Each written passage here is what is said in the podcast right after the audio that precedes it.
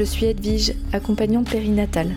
Dans le podcast Un temps pour naître, on parle désir d'enfant, préconception, grossesse, postpartum, mais aussi parcours PMA, perte de grossesse. Bref, toutes les étapes autour du devenir parent, du côté tabou. Je suis là pour vous donner des astuces, déconstruire des croyances et explorer les émotions autour de ce processus transformateur de la maternité. Merci pour votre confiance et bonne écoute. Bienvenue dans l'épisode d'aujourd'hui, on va parler de l'accouchement. Et la question qui vient régulièrement et à laquelle j'ai envie d'apporter un éclairage aujourd'hui, une vision, une réflexion, c'est est-ce qu'on doit préparer un projet de naissance? Donc j'ai plusieurs euh, échos de personnes qui viennent à moi avec cette interrogation, soit telle qu'elle, soit en demi-teinte. Euh, donc les réflexions qui viennent régulièrement par rapport au questionnement de la nécessité ou pas de faire, euh, un projet de naissance, donc euh, les personnes qui veulent euh, proposer un projet de naissance à, la structure euh, d'accouchement ne se pose pas forcément la nécessité de le faire, ou plutôt du comment le faire. Dans le questionnement sur la nécessité, voire euh, l'idée de pas forcément proposer un projet de naissance, il y a plusieurs réflexions autour cette peut-être cette non-nécessité ou cette non-pertinence. Ça va être notamment on ne sait pas comment ça va se passer. Si je fais un projet de naissance, euh, ça risque euh, de me décevoir. J'ai pas envie d'être déçue et d'avoir quelque chose de trop figé, euh, de, me fixer un objectif et d'être déçue parce que de toute façon, j'ai de grandes chances d'être déçue après. autre, autre positionnement, ça peut être je, vais dans une structure où les médecins, les sages-femmes savent ce qui est bon et donc je vois pas la nécessité de rajouter mon grain de sel, en gros. Hein. c'est pas toujours dit comme ça, mais c'est ça veut dire, enfin, je, je, me sens pas forcément légitime d'aller me positionner, sachant que moi j'y connais rien et, les soignants euh, savent mieux que moi euh, ce qui sera bon, donc je fais totalement confiance. Euh, autre ça va être autour de, la pertinence dans le sens où est-ce que ça va être pris en compte Est-ce que vraiment mon projet va être pris au sérieux, va être lu, va être pris en compte Donc je baisse les bras et je ne propose pas de projet de naissance. Déjà, j'aimerais bien remettre le cadre sur ce que c'est qu'un projet de naissance. Pour ma part, je préfère parler de souhait de naissance. Pourquoi? Parce qu'un projet de naissance est un document qu'on va remettre à la maternité dans laquelle on choisit de mettre notre bébé s'il s'agit d'une maternité. La plupart du temps, c'est comme ça, mais vous pouvez avoir d'autres choix bien sûr.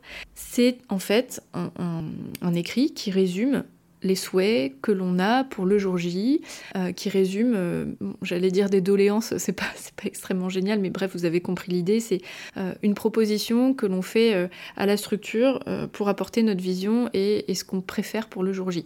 Quand on parle de projet de naissance, c'est le mot qui est le, plus connu. Effectivement, je rejoins certaines personnes qui disent que c'est trop carré et qu'on risque d'être déçu, parce que rien que ce mot-là, il laisse penser que c'est un projet comme un projet de maison, quoi. On, on va voir l'architecte et puis si le carreleur il pose euh, la faïence de tel sens alors que c'était écrit dans le, dans, le projet architectural que c'était pas comme ça, ben bien sûr on n'est pas content. Un accouchement, c'est un temps de vie qui. Bah, c'est un temps de vie, ça se vit. Et effectivement, il peut y avoir un décalage entre ce qu'on projette et ce qu'on vit. Donc ça demande d'avoir une forme de souplesse. Mais pour avoir cette souplesse, ça demande aussi à avoir une certaine forme de connaissance à la fois de soi, de qui on est, de quoi on a besoin et de ce que c'est qu'un accouchement. Et, on manque beaucoup d'informations. Euh, la plupart des femmes aujourd'hui ont accès à une préparation à la naissance. Est-ce qu'elle répond à tous les besoins de compréhension de ce que c'est que ce processus de vie? Pas toujours.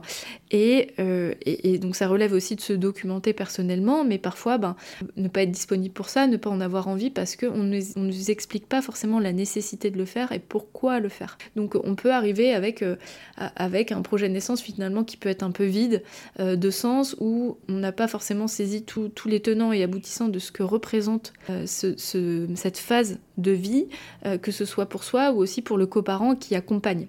Donc c'est pas forcément euh, facile de, rédiger un projet de naissance, euh, dans le sens où déjà le mot projet est pas très bien choisi, et à mon sens, je, préfère parler de souhait de naissance, qui est une représentation écrite de euh, qui je suis, de qui l'on est en, quelques mots, et, et qu'est-ce qu'on projette, qu'est-ce qu'on qu'est-ce qu'on souhaite pour ce jour-là, euh, des éléments euh, concrets, mais aussi sur globalement quelle est notre vie, qu'est-ce qu'on vient rechercher en fait dans, ce moment de vie et quelles sont les, choses à savoir, hein, peut-être sur l'état de santé euh, de, la mère, de l'enfant, etc. Donc le projet est pas très bien choisi. Je préfère parler de souhait de naissance, les personnes accompagnent le savent et, et, bien sûr on travaille en ce sens. Si c'est quelque chose que vous avez besoin de travailler avec un professionnel Bien sûr, je suis là et on peut en discuter à distance également, pas forcément pour le Morbihan. Je referme la parenthèse.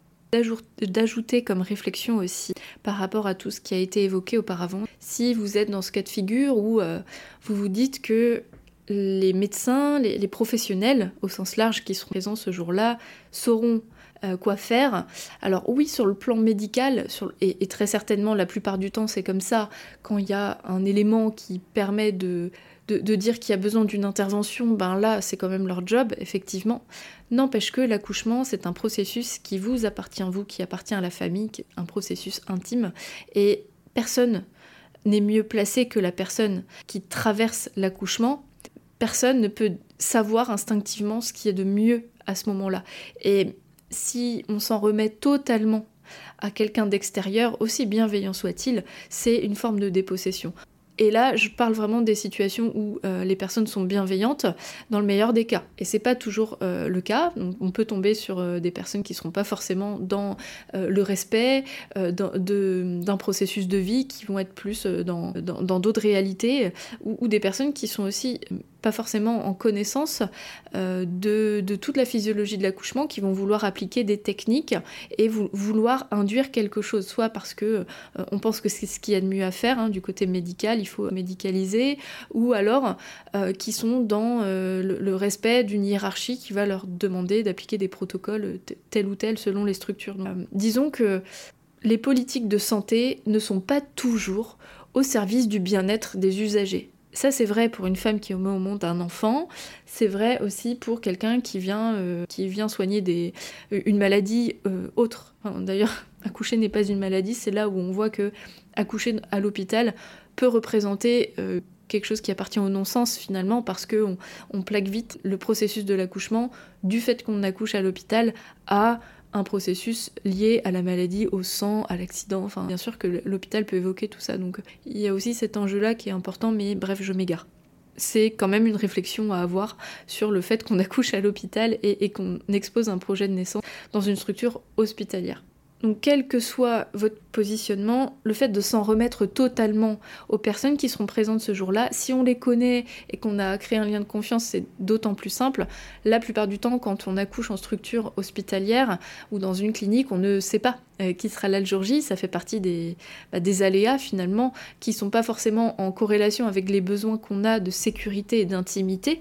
Donc le fait de raccrocher les wagons, et quand je dis raccrocher les wagons, c'est euh, se réapproprier de ce que c'est que la physiologie d'un accouchement, retrouver les connaissances de ça qu'on a perdu euh, en, allant accoucher systématiquement à l'hôpital, en, se réinformant avec des, ateliers, des accompagnements, des lectures, des podcasts, des émissions, que sais-je, euh, de retrouver les, connaissances de, ce processus qui est actif, mammifère, universel, sécuritaire, intime, euh, et qui est inscrit dans nos cellules, ça nous permet de justement nous réapproprier en partie ce processus-là et ne pas s'en remettre totalement à euh, un, pouvoir extérieur. Là où peut-être nos ancêtres s'en remettaient à Dieu, nous on s'en remet à Dieu la médecine et ça tend à évoluer, mais l'idée c'est de, pouvoir se réapproprier ce qui nous appartient et de faire confiance sur une autre dimension à la médecine qui lui appartient à, à ce corps-là et pas sur tout le processus. Donc se dire que euh, je, ne fais pas de projet de naissance parce que euh, de toute façon, les personnes qui seront là, j'ai pas besoin de me préparer, de toute façon, les, personnes qui seront là ce jour-là sauront mieux que moi ce qui est bon. Bah, j'ai envie de dire pas forcément, et, c'est euh, laisser échapper une partie de ce qui vous appartient. Et troisième point, l'argument, enfin, je suis pas là pour démonter des arguments, mais l'idée que de toute façon, si je fais un projet de naissance, ça va pas être pris au sérieux, donc ça sert à rien. C'est pas forcément vrai non plus, tout dépend de comment on le présente. Ce qui peut être intéressant, et ça, ça fait partie des choses que je transmets en accompagnement, c'est euh, de faire un pas vers la structure où vous allez mettre au monde votre bébé, de se documenter d'abord et de, comprendre ce que c'est que la physiologie et, de sur quel point vous, vous souhaitez vous en rapprocher euh, et, de quoi vous avez besoin, même si c'est hors physiologie en fait, un peu importe, mais quels sont vos besoins à vous, quels, sont les points sur lesquels euh, vous avez vraiment envie d'insister et de comment vous avez envie de vivre en fait ce moment-là tant que faire et, en quoi cette structure euh, peut s'apparenter à, ce qui ressemble à ce que vous souhaitez. Euh, donc il y a peut-être des points que vous n'aurez pas besoin d'évoquer dans votre, dans votre document de souhait de naissance parce que c'est d'autant, c'est systématiquement proposé par la structure. Je prends un exemple concret, le fait de clamper le cordon pas immédiatement après la naissance, qui représente certains avantages sur le plan de la physiologie, peut-être sur le plan euh, spirituel si, tel est euh, votre conflit, vos souhaits. Bah, il y a des structures il va falloir effectivement en parler parce que c'est pas systématiquement qu'on laisse euh, euh, le, cordon euh, raccordé au bébé à la naissance. là où il y a des structures, ça paraît être une évidence. Donc le fait d'en discuter, notamment au huitième mois avec la sage-femme, bah, pour cibler les points est nécessaire à aborder. Donc bien sûr, ça demande à se documenter avant et, à comprendre ce qui se passe. le fait de parler de soi aussi. par exemple, encore une fois, un exemple concret, si vous vous apprêtez à mettre au monde un bébé et que vous avez une phobie du sang, bah, c'est bien de l'évoquer. Si vous avez vécu difficulté pour concevoir, c'est bien de l'évoquer. Euh, bref, des, parties de votre histoire qui peuvent avoir une influence sur euh, le déroulement. C'est toujours intéressant pour les équipes sur place d'apprendre à vous connaître avec un petit document. C'est aussi utile pour les, équipes, selon la façon dont c'est tourné et, et les infos qu'elles peuvent recevoir. Et ce que je propose aussi, c'est de pourquoi pas faire un modèle imagé, euh, assez résumé et succinct, pour euh, l'afficher le jour J. Euh, donc le coller avec de la pâte à fixe sur, les murs de la salle de naissance, avec les points essentiels. bref, il y a des façons d'amener ces souhaits de naissance et une façon de les communiquer qui peuvent être beaucoup plus entendables que d'autres. Donc ça, c'est des choses qui se travaillent, qui se discutent, et, et même en amont avec, avec la maternité que vous aurez choisie voilà ce que je pouvais vous partager aujourd'hui sur est-ce que c'est important de proposer euh, un document qui résume des souhaits de naissance Comment le faire Est-ce que c'est un échange La réponse est oui, c'est pas euh, unilatéral parce qu'effectivement, si c'est euh, nous on veut ça, on veut ça, on veut ça, il y a des chances que ce soit pas très bien entendu. Donc l'idée c'est de trouver un lien, d'être dans la rondeur et, de pouvoir entamer une discussion. Seront là le jour J pour vous accompagner dans la mise au monde de votre bébé. Mais ce n'est pas eux qui vous accouchent, c'est vous qui enfantez. Donc c'est vous les principaux acteurs et eux ils sont, ils sont là en soutien, en support, en, veille. Donc c'est l'espace à la fois où vous allez mettre en monde votre bébé et c'est aussi euh, vos partenaires sur un aspect euh, médical et euh, parfois sur l'accompagnement, etc. Donc le fait de pouvoir entamer un échange, c'est important et d'exposer des souhaits de naissance, c'est aussi garder une trace dans votre dossier, sachant que c'est pas tout le temps la même personne que vous avez probablement. Donc euh, vous pouvez pas avoir une discussion avec une personne et que euh, sa collègue le jour J soit au courant. que c'est aussi euh, garder une traçabilité des échanges que vous aurez eus avec la structure auparavant. Donc j'espère que ces réflexions vous aident, vous apportent, vous nourrissent aussi et, vous permettent d'avancer dans vos propres cheminements et vos positionnements. Il n'y a pas de réponse arrêtée par rapport à tout ça. Je ne dis pas que j'ai raison. Tire le son des expériences des personnes que j'accompagne euh, et, c'est ce qui me permet de pouvoir partager avec vous sur ce qui me semble bien fonctionner. C'est aussi des échanges avec euh, mes copines et mes collègues sages-femmes sur euh, ce qui passe bien et ce qui, ce qui fonctionne bien en tout cas, avec cet œil de il y a une partie qui appartient au couple, il y a une partie qui n'appartient pas au couple et c'est l'instance de l'instant, c'est la santé de l'enfant, de la mère, etc. Et, et, comment on peut faire pour rallier tout ça et faire en sorte que chacun soit à sa bonne place. Si vous ressentez le besoin de vous informer ce que c'est que l'accouchement. Qu'est-ce qui se passe dans vos hormones, dans vos états de conscience, dans votre cerveau? Quelle est, euh, quelle est cette douleur et, comment elle fonctionne? Qu'est-ce qui se passe euh, du côté de, du coparent? Qu'est-ce que ce coparent peut observer? Qu'est-ce qui, Comment il peut se positionner aussi? Quels outils il peut avoir entre ses mains?